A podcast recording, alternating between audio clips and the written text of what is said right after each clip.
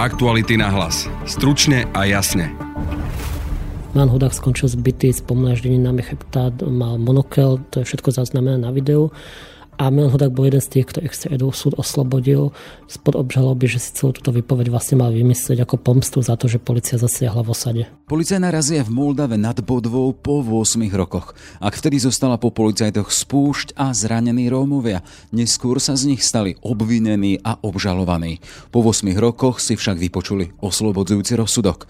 Ako skončili policajci? Odpovie Rudolf Sivý, ktorý stál ako jeden z mála novinárov pri kauze od jej začiatku. Razia Moldave nad Bodvou ukázala jednu vec, ktorá bola desivá, že policia si v niektorých prípadoch prakticky mohla robiť bezstresne, čo chce a mohla vletieť do domu, rozbiť ho, zbiť človeka a prešlo jej to. V druhej časti podcastu sa pozrieme na pripravované preverovanie zahraničných firiem, ktorým sa chce štát chrániť pred vplyvom mocností, ktorých s Matejom Šimalčíkom zo Stredoeurópskeho inštitútu azijských štúdií. Tento zákon v podstate poskytuje ochranu pred tzv. korozívnym kapitálom, čiže v podstate nejakými finančnými tokmi, typicky z autoritárskych krajín, ktoré prostredníctvom investícií sa snažia presadzovať svoje politické záujmy v tých krajinách, kde tie financie tečú.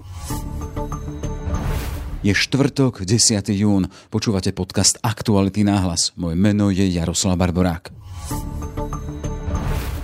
Toto sú tie futbalové momenty, na ktoré sa oplatilo čakať. Mužstvo je perfektne vyskladané. Chlapci v modrých dresoch útočia na terasy, záhrady aj na pohovky. Už od piatku 11. júna je tu pre vás eurostíhačka od Typosu o 30 tisíc eur. Fandite a typujte každý deň zápasy základnej časti šampionátu aspoň za 5 eur a podiel z 30 tisícového bonusu je váš. Hrajte od 18 rokov na etypos.sk. Typos. Vaše výhry, naša radosť.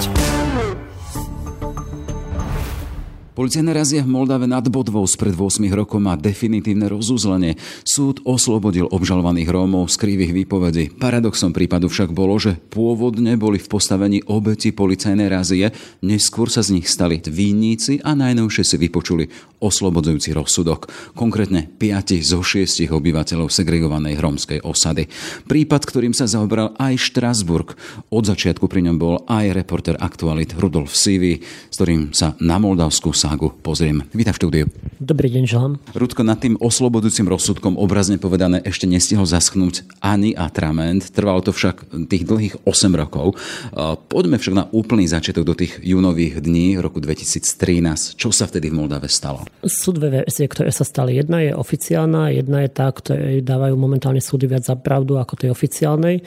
Oficiálna verzia je taká, že policia vykonala pátraciu akciu 100, kde 60 policajtov vošlo do osady Budulovska Slovenska a zároveň išlo aj do obce Dejenovec, kde hľadali po osobách, po ktorých bolo vyhlásené pátranie. V skutočnosti ale nikoho nenašli Druhá verzia, ktoré teda súdy dávajú za pravdu, je tá, že do osady Budulovska nabehli 60 policajtov v kuklách, zbili tam miestnych ľudí a ako vychádza z výpovede, ktorí mali nevyrovnané účty, a po tejto jazy ostali zničené zdemolované príbytky, zbytí ľudia a následne ďalší príbeh pokračoval ešte ďalej na policajnej stanici, kde malo dojsť a už aj rozhodnutým súdu uznané, že takisto boli ďalej aj na stanici mlátení Rómovia. Prečo sa hovorí o oficiálnej a neoficiálnej verzii? Hovoríme preto, lebo krátko po jazy bola vydaná tlačová správa s vyjadrením košickej policie, ktorá opisovala to, že policia predviedla niekoľko Rómov zadržaných potom, ako na nich zautočili Rómovia počas Jeden takýto incident sa stal v obci Dejenovec, kde tiež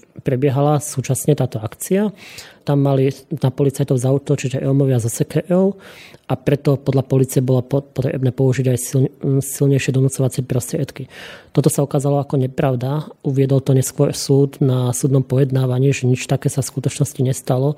Žiaden EOM nezautočil vtedy na policajtov CKO. V skutočnosti podľa vypovedia a podľa rozhodnutia súdu, ktoré je právoplatné, sa zdá, že policajtom skôr priveli prste do bránky a verzia CKE bola nezmyselná. Následne boli predvedení aj muži a jedna žena z osady Budulovska, ktorí boli rovnako zbytí, ktorí mali podľa policie vlásť odpoje. Pamätáme si obrazy z tých dní, z tých tých 8 rokov, keď títo policajti mali podporu najvyšších miest, či vtedajšieho policajného prezidenta Gašpara, vieme, že sa nich staval aj minister vnútra vtedajší Kalínák a boli označovaní za to, že to bol príkladný zásah v rómskej osade. Vieme, že tá história tohto prípadu zaznamenala momenty, keď sa z obetí, ako hovoríš ty teda, že boli bytí, potom stali vinníci, keď hovoríme o týchto samotných Rómoch. Čo sa tam vlastne stalo? Ty si ešte v úvode v tej prvej odpovedi povedal, teda, že si mali vybavovať účty. Treba povedať, že osada Budulovská je segregovaná rómska komunita, kde nežijú len slušní ľudia a sú tam ľudia, ktorí nežijú podľa pravidel, ako by mali a škodia menom ostatných. Je možno paradoxné, že práve zbytí boli nie tí zlí, ale práve tí, ktorí tam žili v tých slušnejších podmienkách a boli to vlastne aj Romovia, ktorí sa zúčastňovali na rôznych projektov mimovládnej organizácie ETP, ktorá tam vtedy mala komunitné centrum. Incident predchádza udalostiam dva dní predtým, kedy vlastne títo Romovia mali aktivitu, že si čistili svoju osadu. Na predstavenie tá osada sa skladá ako keby z dvoch častí. Jedna sú domy, kde bývali aj zbyté Romovia a druhá sú chateče a rozbitý panel, kde žijú ďalšia skupina Romov. Policajti paradoxne išli do tej čistejšej časti tej osady, kde vlastne rozbili príbytky a zbili tých eh, mužov a ženy. Trince nadvezoval na udalosti dva dní predtým, kedy sa konalo čistenie v tej čistejšej časti osady a konal sa tam koncert, na čo prišli policajti upozorniť ich na to, že sú moc hluční Následne dve deti a jeden mentálne retardovaný dospelý Rom začali hádzať po policajtoch kamene a policia ich zobrala, zadržala ich a vzala ich na stanicu. A tam prišli zastupcovia mimovládnej organizácie, ktorá dlhodobo spolupracovala v tej osade, ktorá tam mala zriadené komunitné centrum, ktoré vzdelávalo Romov práve k tomu, aby sa približili k tej skupine slušnejších Romov v osade, kde nahlásili, že teda, že kto sú tí zadržaní, že ospravedlnili sa policajtom, dali im svoje kontaktné údaje, Jednou z nich bola Lidia Šuchová, ktorá sa stala známou aktivistkou v tejto kauze, dala svoje kontaktné údaje. Jej manžel vtedy pracoval v Európskej komisii a práve mladíci z Moldavy nad Bodvou vystupovali vtedy ešte aj za premiérky Vetej Adičovej novej rade vlády a v Bruseli ako príklad spolupráca integrácie Romov z osady. To sa všetko udialo 16. júna. 19. júna prišlo ich spomínaných 60 policajtov do osady Máme vypovede napríklad Milana Hudáka, ktorý vypovedal o tom, ako policajti hovorili, že nech si teraz zavolá kamarátov z Bratislavy a z Bruselu, nech eh, mu teraz prídu pomôcť. Milan Hudák skončil zbytý s pomlaždeninami chrbta, mal monokel, to je všetko zaznamené na videu. A Milan Hudák bol jeden z tých, ktorých stredu súd oslobodil spod obžaloby, že si celú túto výpoveď vlastne mal vymyslieť ako pomstu za to, že policia zasiahla v osade. Kde je taký ten moment zaznamenaný a zachytený, že sa to takým spôsobom prekvalifikovalo? Máme tu teda, ty spomínaš to, že malo ísť o odvetu zo strany policajtov voči tým, ktorí ponechádzali kamene. Potom tu máme tú veľkú, vyše 60 členú policajnú ráziu, kde existujú zábery, ako skončila a potom to máme ten moment, keď tí dobití Rómovia skončili ako obvinení, neskôr obžalovaní. Čo sa vlastne stalo? Môžeme hovoriť v podstate znova o dvoch rovinách. Jedna je oficiálna, to znamená, že obžaloby alebo teda trestné stíhania začali potom ako inšpekcia ministerstva vnútra, ktorá má kontrolovať prácu policajtov nezistila žiadne pochybenie a doslovne sa tam píše, že skutok sa jednoznačne nestal. A však... Pochybenie zo strany policajtov. Pochybenie zo strany policajtov, že by niekoho napadli, zbili alebo na niekoho ublížili. A vtedy potom začala konať inšpekcia ministerstva vnútra a zároveň aj okresná prokuratúra Košice, ktorá najskôr začala trestne stíhať zbytých Rómov z krivej výpovede. A keďže hlavný motív podľa policie bol, že si to vymysleli ako pomstu, že vôbec policajti prišli do osady zasiahnuť. A ten neoficiálny moment alebo zlom bol vtedy, keď na to začali pozerať médiá a z Eazie Moldave nad budovou sa stala kauza. Ono sa to stalo v podstate až tak týždeň po tej Eazii, keď to vyplávalo na povrch a začali sa objavať lekárske správy, začalo sa ukazovať, že policia nehovorila úplne pravdu po tej Eazii. Napríklad eh, policajný prezident Tibor Gašpar a starší minister mm, Kaliňákom hovorili, že tieto akcie sú úplne bežné a ročne sa ich konajú stovky. My sme vtedy v denníku sme zistili, že v skutočnosti sa v ten rok skonali iba dva také, dve takéto akcie. Z toho jedna bola práve táto zbytá. Policia vtedy vtedy hovorila, že tá akcia bola úspešná, nebola úspešná, lebo nenašli žiadnu pátraciu osobu.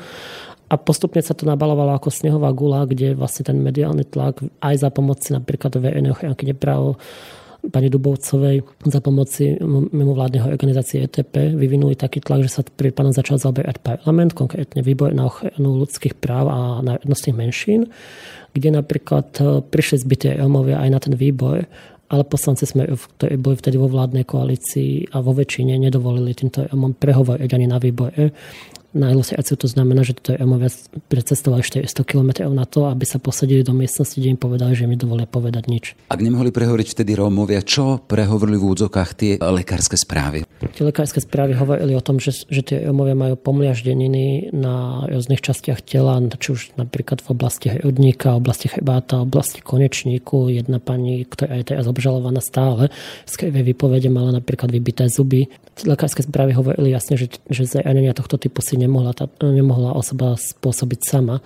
Takže v praxi, ak by sa naplňala verzia policie, znamenalo by to, že tie Romovia sa sami medzi sebou pobili, domlatili a potom obžalovali policiu za to, že ich zbila. E, spomínal si teda, prípad prešiel aj kontrolou, screeningom policajnej inšpekcie. E, ako je možné, že skončil s tým, teda, že všetko bolo v poriadku? Ako je to možné, je dodnes otázka. Je pravda, že vtedy bol vysoký tlak od ministra vnútra Kaliňáka, ktorý od začiatku pochybňoval akýkoľvek pochybenie policie.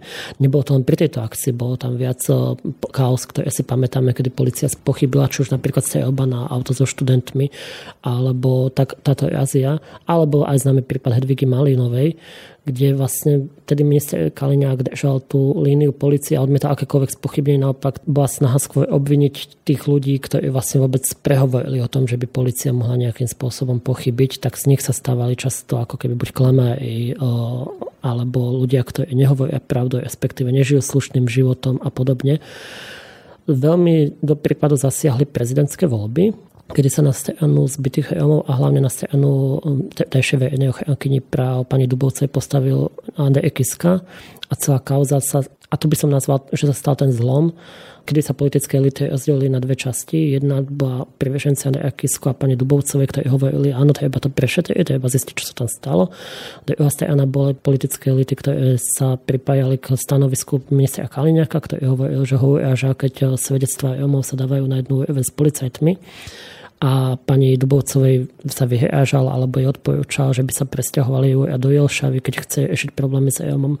Vtedajšiemu spolnomocnencovi vlády, pánovi Polákovi, zase povedal, že by mohli z nás riešiť problémy EOMov, keď ho to tak zaujíma.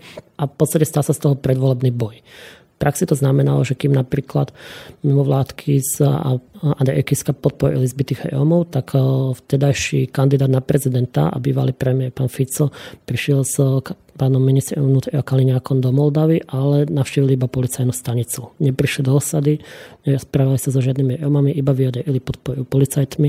Bolo to krátko niekoľko týždňov pred eh, prezidentskými voľbami. Tu sme v politickej rovine, ale vieme, že prípad žil aj ten svoj súdny, tú svoju súdnu rovinu a skončil aj v Štrasburgu.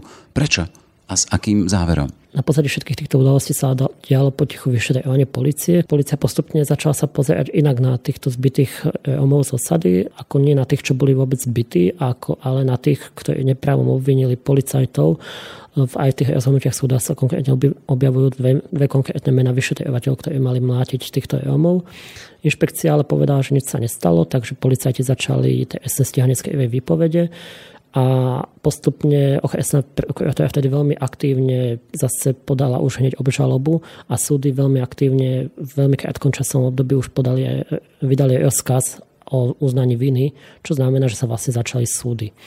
Ako sa začali súdy, tak e, znova vec troška zamrzla a tie súdy sa začali naťahovať. Nekonali sa napríklad e, v niektorých prípadoch od otvorenia pojednávania sa nekonalo dva roky až do dnešného dňa boli tutaj omovia sprostení spod obžaloby. No len teda ešte k tomu Štrasburgu. Ako skončil to podanie v Štrasburgu? Že sa táto kauza nejak zasekla na súdoch a tieto omovia sa z obete stali obžalovaní, začali bojovať o svoje práva a keď využili všetky možnosti na Slovensku, ktoré by mohli dať za pravdu a všetky ich zamietli a nikto im neuznal, že by mohli hovoriť pravdu, tak podali stiažnosť alebo podali žalobu na Slovensku republiku až do Štrasburgu.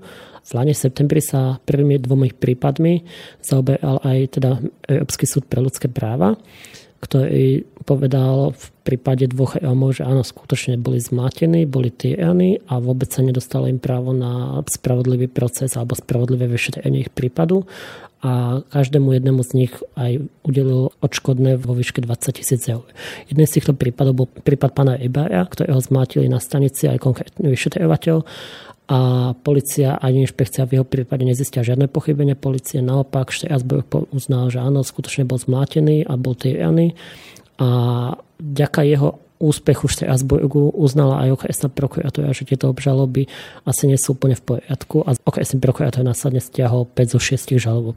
Čistou šestou? Najjednoduchšia odpoveď je asi preto, že tie súdy prakticky nekonajú pre pojednávanie s pani Matovou, ktorá je 50 ktorá žila v osade, alebo žije v osade Budulovska a pri svojej výpovedi povedala, že ju kuklač tak uderil a že jej, vypadl, a že jej vypadli zuby. Polícia toto odmietla a ona vo, vo svojej výpovedi nedefinovala, o, o, koho, o ktorého policajta ide ani o nikoho.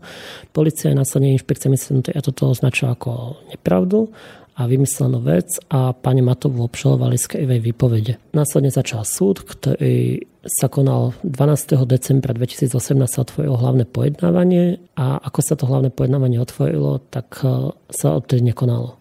To ešte stále otvorené. Čiže máme tu teda skupinu Rómov, ktorí boli obžalovaní, aktuálne sú zbavení tejto obžaloby a svojej viny, sú oslobodení. A na druhej strane vystupovali, aj ty si ich viac spomí, viackrát spomínal, policajti, ktorých mali mučiť, mali ich byť. E, počuli sme, policajná inšpekcia to posudila iným spôsobom. Sú právne poťahovaní títo tá druhá strana tej barikády, policajti? Informácie, ktoré máme možnosť vedieť, tak ani jeden policajt nebol nikdy potrestaný za azyl v Moldave nad Budvou, teda v osade Budulovská, ale ani v tej Azii v, v dedine Dejenovec, kde aj súd uznal, že vlastne policajti nehovorili pravdu vo svojej výpovedi a útoku Rómov. Nikdy ich ne, z začiatku boli niektorí policajti po vypovediach Romov trestne stíhaní alebo vyšetrovaní pre podozrenie, že by skutočne napadli Romov, ale ako sme spomínali, inšpekcia to zamietla, že sa to jednoznačne nepreukázalo.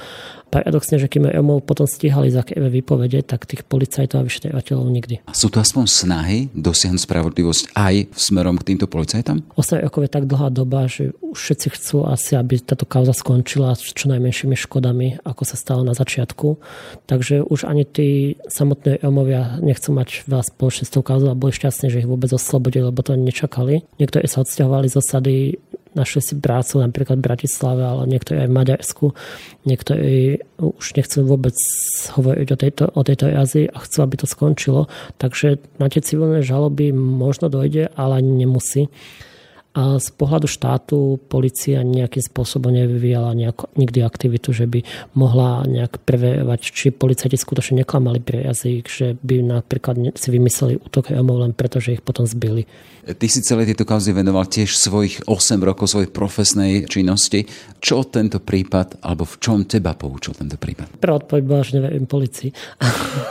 Ale no čo, že treba veriť každej výpovedi, bez ohľadu na to, že či ten človek má nejakú funkciu, postavenie, alebo je to proste z osady.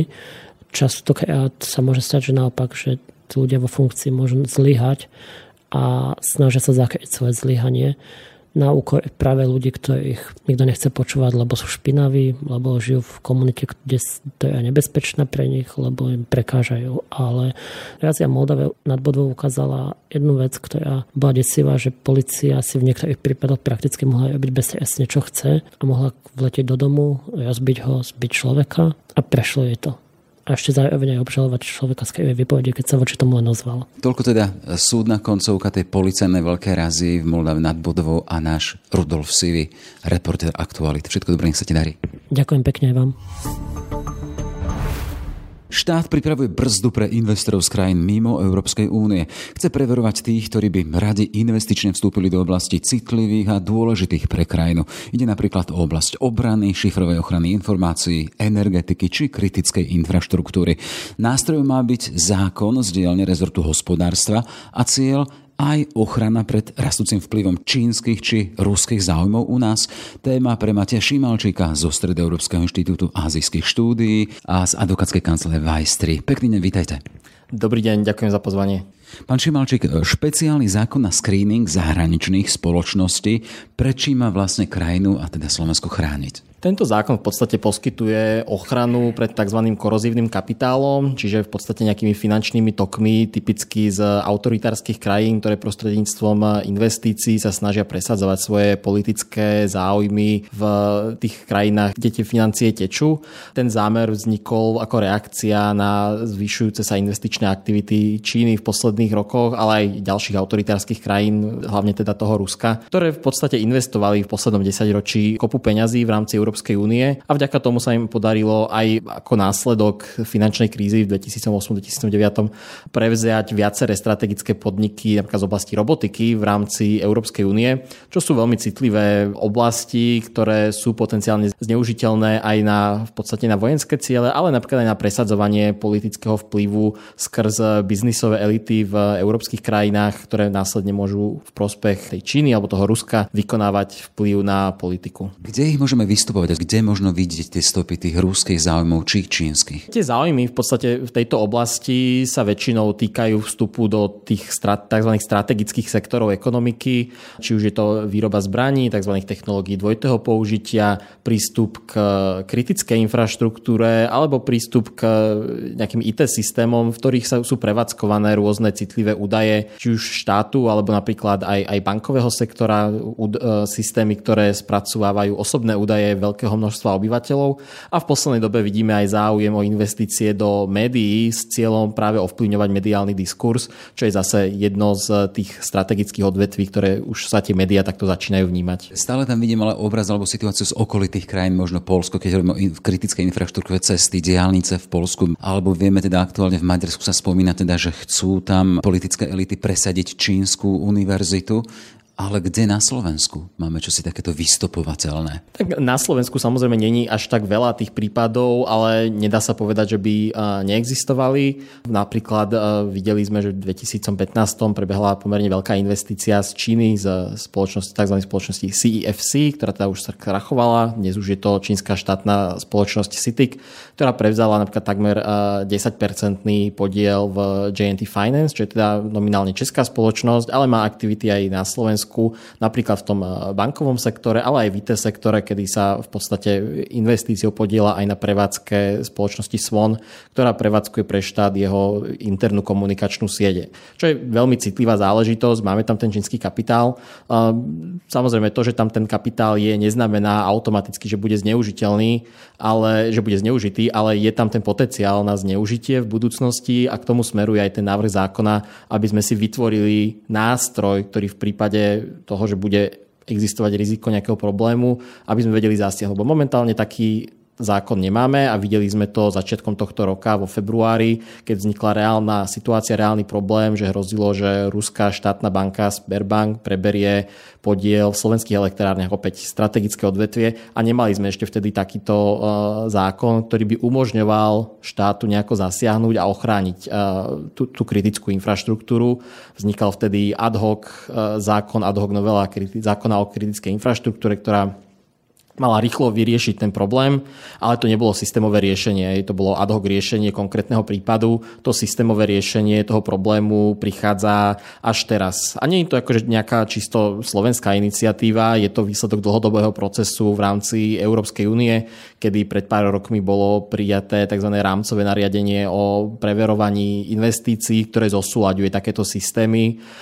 Dnes tieto systémy na preverovanie investícií existujú už vo väčšine členských členských štátov. Slovensko je v podstate je takým, akože e, meška v podstate oproti iným krajinám a až teraz sa pridávame do tohto klubu. My sa ešte dostaneme k tým kritériám tohto návrhového zákona, ale stále sa ešte tak nejaké celé veľmi, veľmi plasticky dostať k tomu, že prečo sú tu tie obavy, prečo sa máme na Slovensku obávať vplyvu takýchto autoritárskych, alebo teda inak nazvaných režimov. E, akým spôsobom môže jedna Sberbank aby sme mali konkrétny príklad, e, s ruským pozadím využiť svoj vplyv, svoje postavenie napríklad v elektrárniach, keby to bolo v podmienené, by mohla.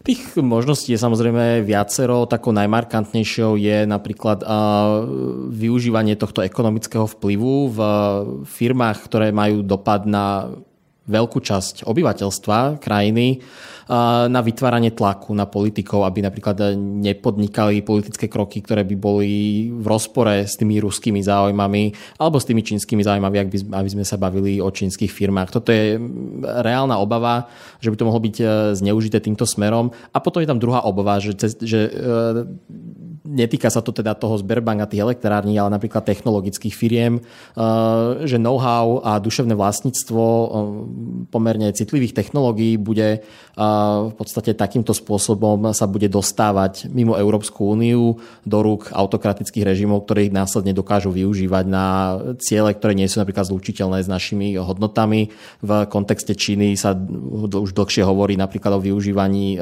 technológií týkajúcich sa umelej inteligencie na sledovanie obyvateľstva, na rasové profilovanie a, potla- a v dôsledku potlačanie ľudských práv, čo je niečo, čo je vo výraznom rozpore s našimi európskymi hodnotami a e, našimi aj bezpečnostnými záujmami. Poďme k tým kritériám. Teda štát má teda preverovať tie zahraničné spoločnosti a ktoré kritéria alebo ktoré tie spoločnosti to budú. Tam sa hovorí o tom, že spoločnosti, ktoré by mali získať viac ako 10% investícií. Prečo tá 10 e, hranica a, a stačí to? Um to je dobrá otázka. Ten zákon je postavený na tom, že sa majú v podstate preverovať, e, že má byť máš štát možnosť preverovať akúkoľvek investíciu z e, krajiny, ktorá je mimo Európskej únie. Čiže potenciálne sa to netýka len toho Ruska a Číny, ale v podstate akékoľvek krajiny, potenciálne napríklad aj Spojených štátov, aj Veľkej Británie. E, samozrejme, že tá miera rizika je potom odlišná. Ale bavíme sa teda o investíciách z firiem, ktoré majú konečných užívateľov výhod v týchto krajinách aby sa teda ten zákon neobchádzal tým, že sa vytvoria ad hoc spoločnosti v Európskej únie. Hej, takže, takže je tam ten princíp konečného užívateľa výhod. A tento konečný užívateľ výhod by v podstate mal viac ako 10-percentný podiel v tej cieľovej, cieľovej firme.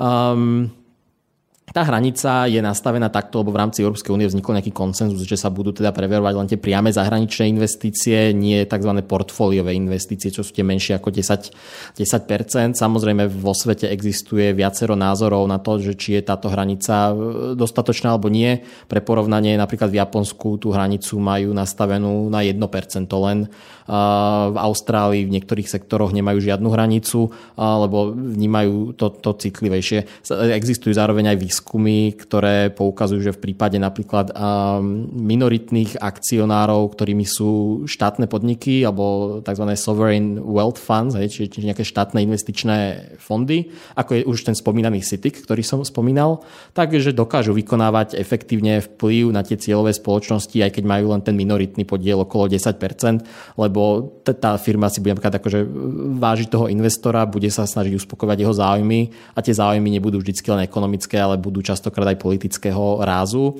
Zároveň ten zákon pamätá aj na iné spôsoby investovania, ako je nejaká kúpa akcií alebo podielu, kde sa bavíme o tej 10-percentnej hranici, ale pamätá aj na to, že investície sa môžu vykonávať aj tzv. Že kupovaním veci. Hej?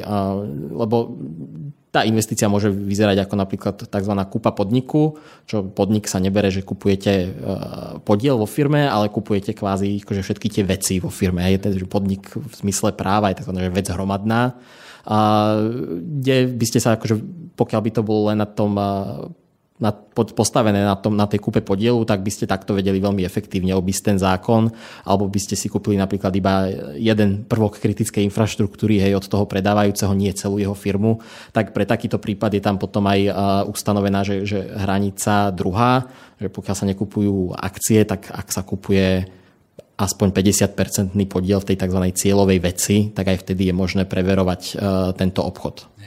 Ktorých oblastí sa tento zákon bude týkať? Ktoré spoločnosti, ktoré e, s akými komoditami e, investujú či podnikajú, budú alebo spadajú do toho budúceho preverovania? Ten zákon v podstate počíta s dvoma režimami preverovania. Ten prvý je e, režim povinného preverovania, kedy investícia týkajúce sa v zákone vymedzených sektorov sa bude musieť vždy preveriť. Tam spadajú už spomínané na výroba zbraní, výroba alebo výskum e, technológií dvojitého použitia, kritická infraštruktúra, rôzne IT systémy, ktoré nakladajú s veľkým objemom e, osobných údajov.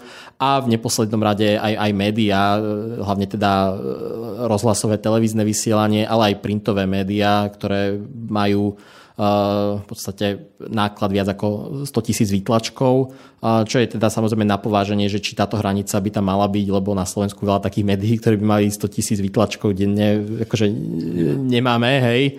A to je definitívne. Že ich nemáme veľa, ale nemáme ich. No. Je to definícia prevzatá z českého zákona, takže, takže tam je určite ešte priestor na nejakú úpravu. No a potom tu máme ten, ten druhý režim tzv. E, kvázi dobrovoľného preverovania, respektíve výberového preverovania, ktorý sa týka akejkoľvek ďalšej investície mimo tieto vymedzené sektory, kde štát v podstate môže povedať v priebehu nejakej doby po realiz- realizovaní tej investície, že máme tu nejakú obavu, poďme sa na to pozrieť a poďme sa baviť o tom, ako, ako minimalizovať tie rizika. Samozrejme, ten zákon vo výsledku umožňuje aj zakázať realizáciu investície, ale to je úplne že krajné riešenie. Hej, tam akože sú nejaké medzikroky, že sa povolí tá investícia napríklad s nejakými podmienkami, napríklad na obmedzenie vplyvu toho zahraničného akcionára vo firme tak, aby nedokázal ovplyvňovať tie kľúčové procesy, alebo sa mu prikáže zbaviť sa nejakej tej, tej rizikovej časti a zvyšok podniku sa mu nechá. Čiže, čiže je tam viacero tých modalít, ako pristupovať k preverovaniu tých investícií od toho povinného ex ante preverovania až po to následné. Nestanem sa takýmto zákonom z pohľadu teda zaujímavosti pre podnikanie a možno investovanie peňazí a veľkých peňazí pre zahraničie to mimo Európskej únie menej zaujímavý, že nebude mať negatívne vplyvy v tom zmysle, že Slovensko bude menej zarábať, bude menej atraktívne, keby mať takýto prísny zákon? Určite to nehrozí. E, takéto zákony v podstate existujú vo väčšine vyspelých ekonomík. E, úplným vlastne nejakou špičkou v tomto je, sú Spojené štáty americké, ktoré ročne preverujú e, množstvo investícií a ročne aj ich niekoľko pozakazujú, hlavne teda z Číny, 80% investícií celosvetov, ktoré bývajú zakázané, sú práve tie čínske. Ale bavíme sa akože celosvetovo o desiatkách prípadov, nie je to niečo, čo by sa dialo ako na bežiacom páse. Je to v podstate taká akože ďalšia úroveň, úroveň ochrany, ale väčšina tých investícií, keď pôjdu do tých kritických sektorov, kde je povinné preverovanie, tak e, pravdepodobne skončia tým, že tá investícia bude bude povolená. Samozrejme, zo začiatku to môže vytvárať nejakú, nejakú nejasnosť o tom, ako ten systém bude fungovať, ale nevytvára to podľa mňa nejakú akože komparatívnu nevýhodu pre Slovensko, lebo ako som spomínal, e, tieto systémy len v Európskej únii má už dnes okolo 15 členských štátov, či, čiže väčšina a aj zo strany Európskej komisie je výrazný tlak na to, aby takéto systémy boli v podstate prijaté vo všetkých členských štátoch.